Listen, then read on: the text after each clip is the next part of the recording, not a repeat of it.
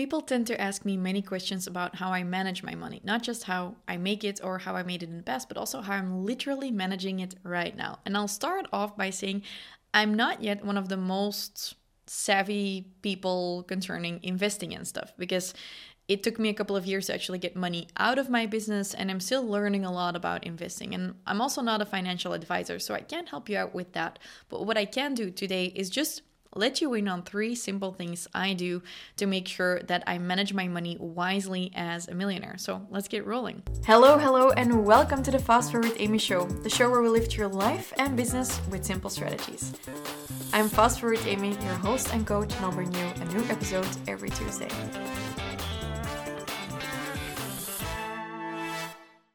The first thing you actually do is something I call not being private poor. And this is something that I started doing many years ago and that I believe actually helped me become a self made millionaire at 27 because I always saw while I was growing up many, many people in my surroundings who had all of their money in their business but who didn't have any money privately. And a lot of accountants recommend this. They're like, uh, let your money stay in the company. Don't take too much out of it because it's not good for the value of your company. You're going to have to pay too many taxes on that.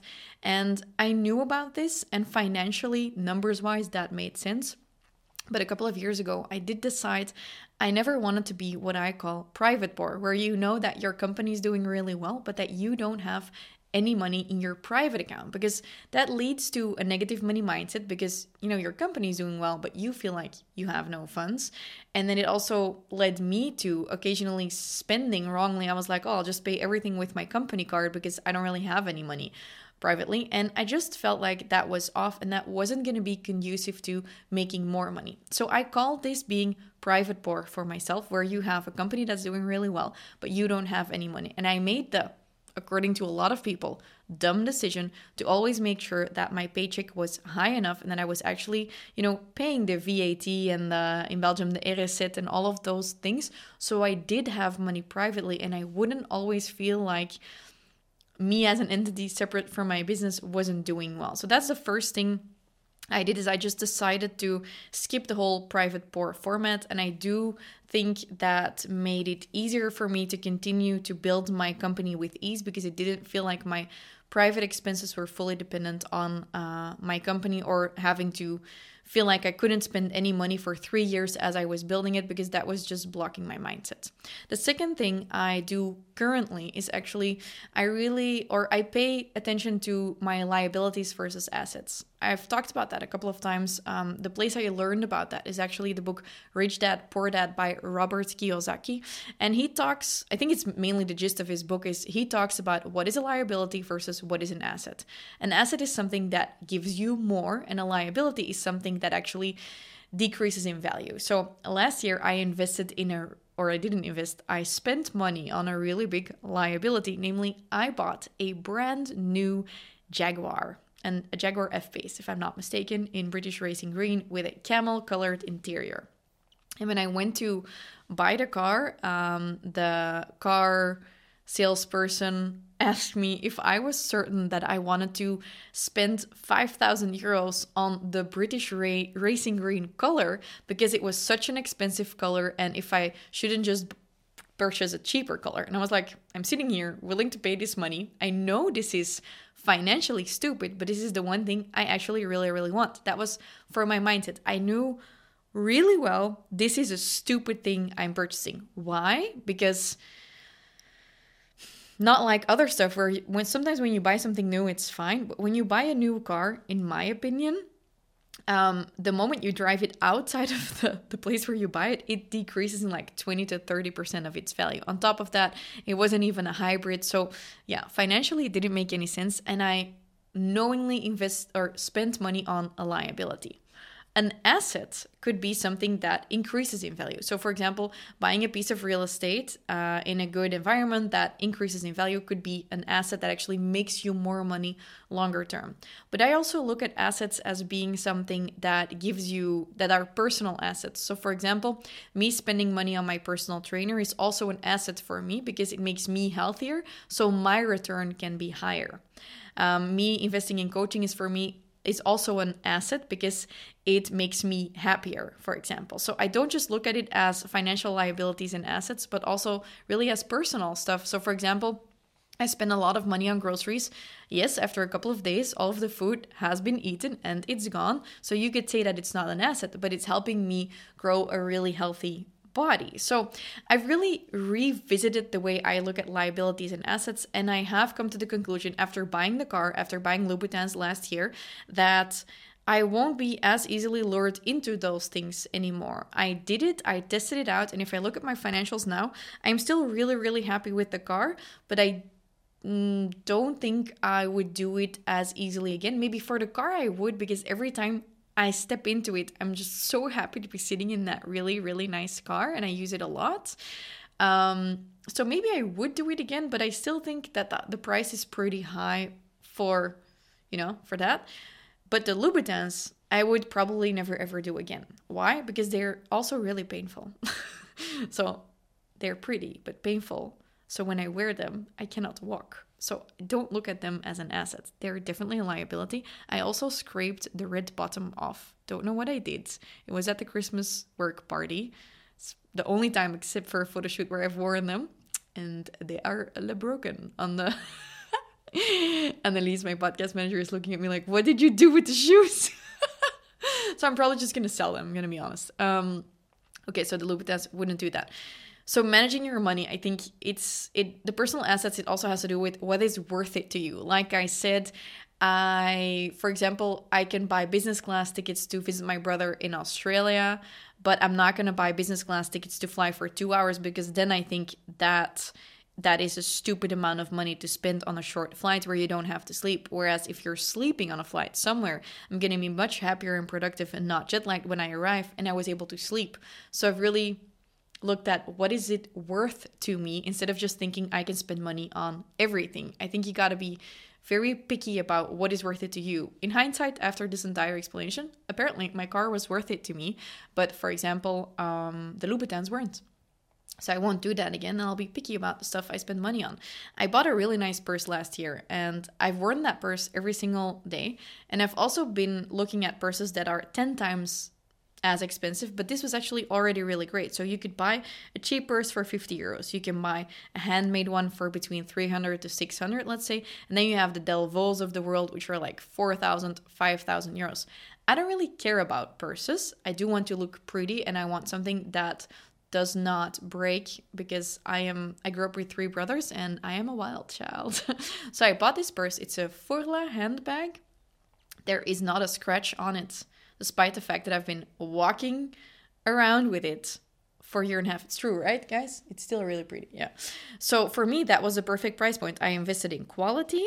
It's it didn't break down like some cheaper purses I had, but I also don't care about the logo of a really expensive purse because I don't care about that, but I do care about the car. Maybe you care about the lifelong dream you've had about buying a Louis Vuitton purse, then that might be worth it to you, but it's not to me. I feel like I'm ranting. It's okay because this episode is all about me. um, liabilities versus assets, aka don't spend money on stupid shit, uh, or do it once but don't continue doing it. Then uh, spreading risks is my third one. Yeah, so uh, the way I also like to pay attention to uh, managing my money is uh, not putting everything in one spot. So having different bank accounts. Um, I did invest some money. You could also say, for example, you could say, hey, I want to have some money cash on hand or in a fairly liquid format. Maybe you can invest some money in gold. Just don't make sure you put all of your eggs in one basket. I also would never travel with just one Visa card. I would make sure have a couple of cards from different companies if something would go wrong that I know I can still, you know, fly back home or stuff like that. So just spreading your risk, spreading your cash flow, uh, the liquids, this could also be literally spreading the risks in terms of the money that's coming in. So um, I have different systems where I accept payments. I don't want everything to be coming in in one system because at the beginning of this year, I had over 300,000 euros that was coming in in payment plans, and that was all coming in through one provider. If that one provider makes a mistake, I lose 300,000 euros. And now you're thinking, but that will never happen. It happens. I had it with the same provider in a different company where we saw that none of the VAT was um, you know, went through. So we didn't get any of the VAT. Not getting the VAT on an amount of 300,000 euros would be a really big fucking problem. So um, I never assume, no, that can happen, or no, but then that will be rectified. When shit hits the fan, you can't count on anyone but yourself. And I know that sounds negative. Someone once said that to me, like, I don't trust anyone, not even you. And she was actually, she's married to my godfather. So I was like, well, that's mean. She's like, no, I don't mean it in a bad way. I've just learned that I can't trust anyone. I'm like, okay. And now I get what she was saying. Uh, she's right. You can't trust anyone but you. You got to take care of stuff. So you got to make sure your numbers or your cash flow spread out. Spread out your risks. Don't just have one big client. What if that client drops you? Don't just put your cash in one bank account. Don't just have one Visa card. What if it gets blocked and all of your systems go down on the day that you have a really big sale coming up? Spread it out. I wanted to say spread your legs, but that's a different episode. So, step one of how I manage my money smartly, or maybe you don't think it's smart, but just how I do it as a self made millionaire. Step one was I try to skip the whole private poor mentality because it is depressing and unnecessary because the positive mindset will help you to actually make more in the long run. Secondly, Pay attention to not spending too much money on liabilities. Invest in assets as much as possible, personal or financial assets. And third, uh, spread your risks. Don't be dependent on other people. Get your own shit together. And spreading your legs was not part of any of that. Uh, now, money might interest you, but you might not know where to start. Where I started is I started reading a lot about it, just like with morning routines. I was like, what do millionaires do in the morning? spoiler alert, they all go for a walk with their dog. uh, I don't have a dog. I wish I could take my cat out for a walk. But my boyfriend disagrees. I bought a leash. I want to take Billy out for a walk. He feels like we shouldn't do it because we shouldn't train the cat to not be afraid of cars. So, so far, I have not gone out on any walks with my cat in the morning. Um, but I did do some other stuff. Like, for example, my morning routine is I drink this really obnoxious green potion helps me calm down in the day. I try to not drink coffee first thing in the day, but there is a lot of coffee being drank. And one of the things that actually really, really does help me, and that I could have added as a fourth one here, it's a mindset thing, it is an abundance thing, is working out. Just moving your body helps so much. But maybe you're thinking, Amy, morning routines, money. I'm interested, but I'm also afraid because I feel some shame about money. I want to break through those money blocks I feel.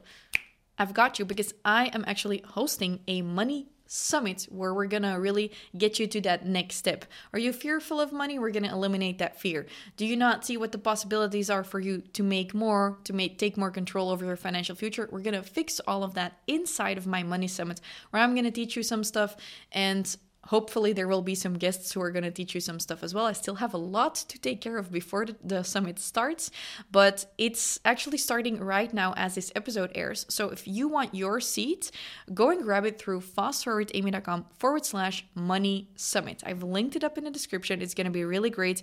You're going to walk out like you got a money makeover done almost and it's also in the honor of my program the money makeover that i'm launching uh, this week. So go and grab your seat for the money summit through fastforwardamy.com forward slash money summit and feel your money attraction controlling vibes increase from the moment you hit that button. Yes amy i am in i want to be there.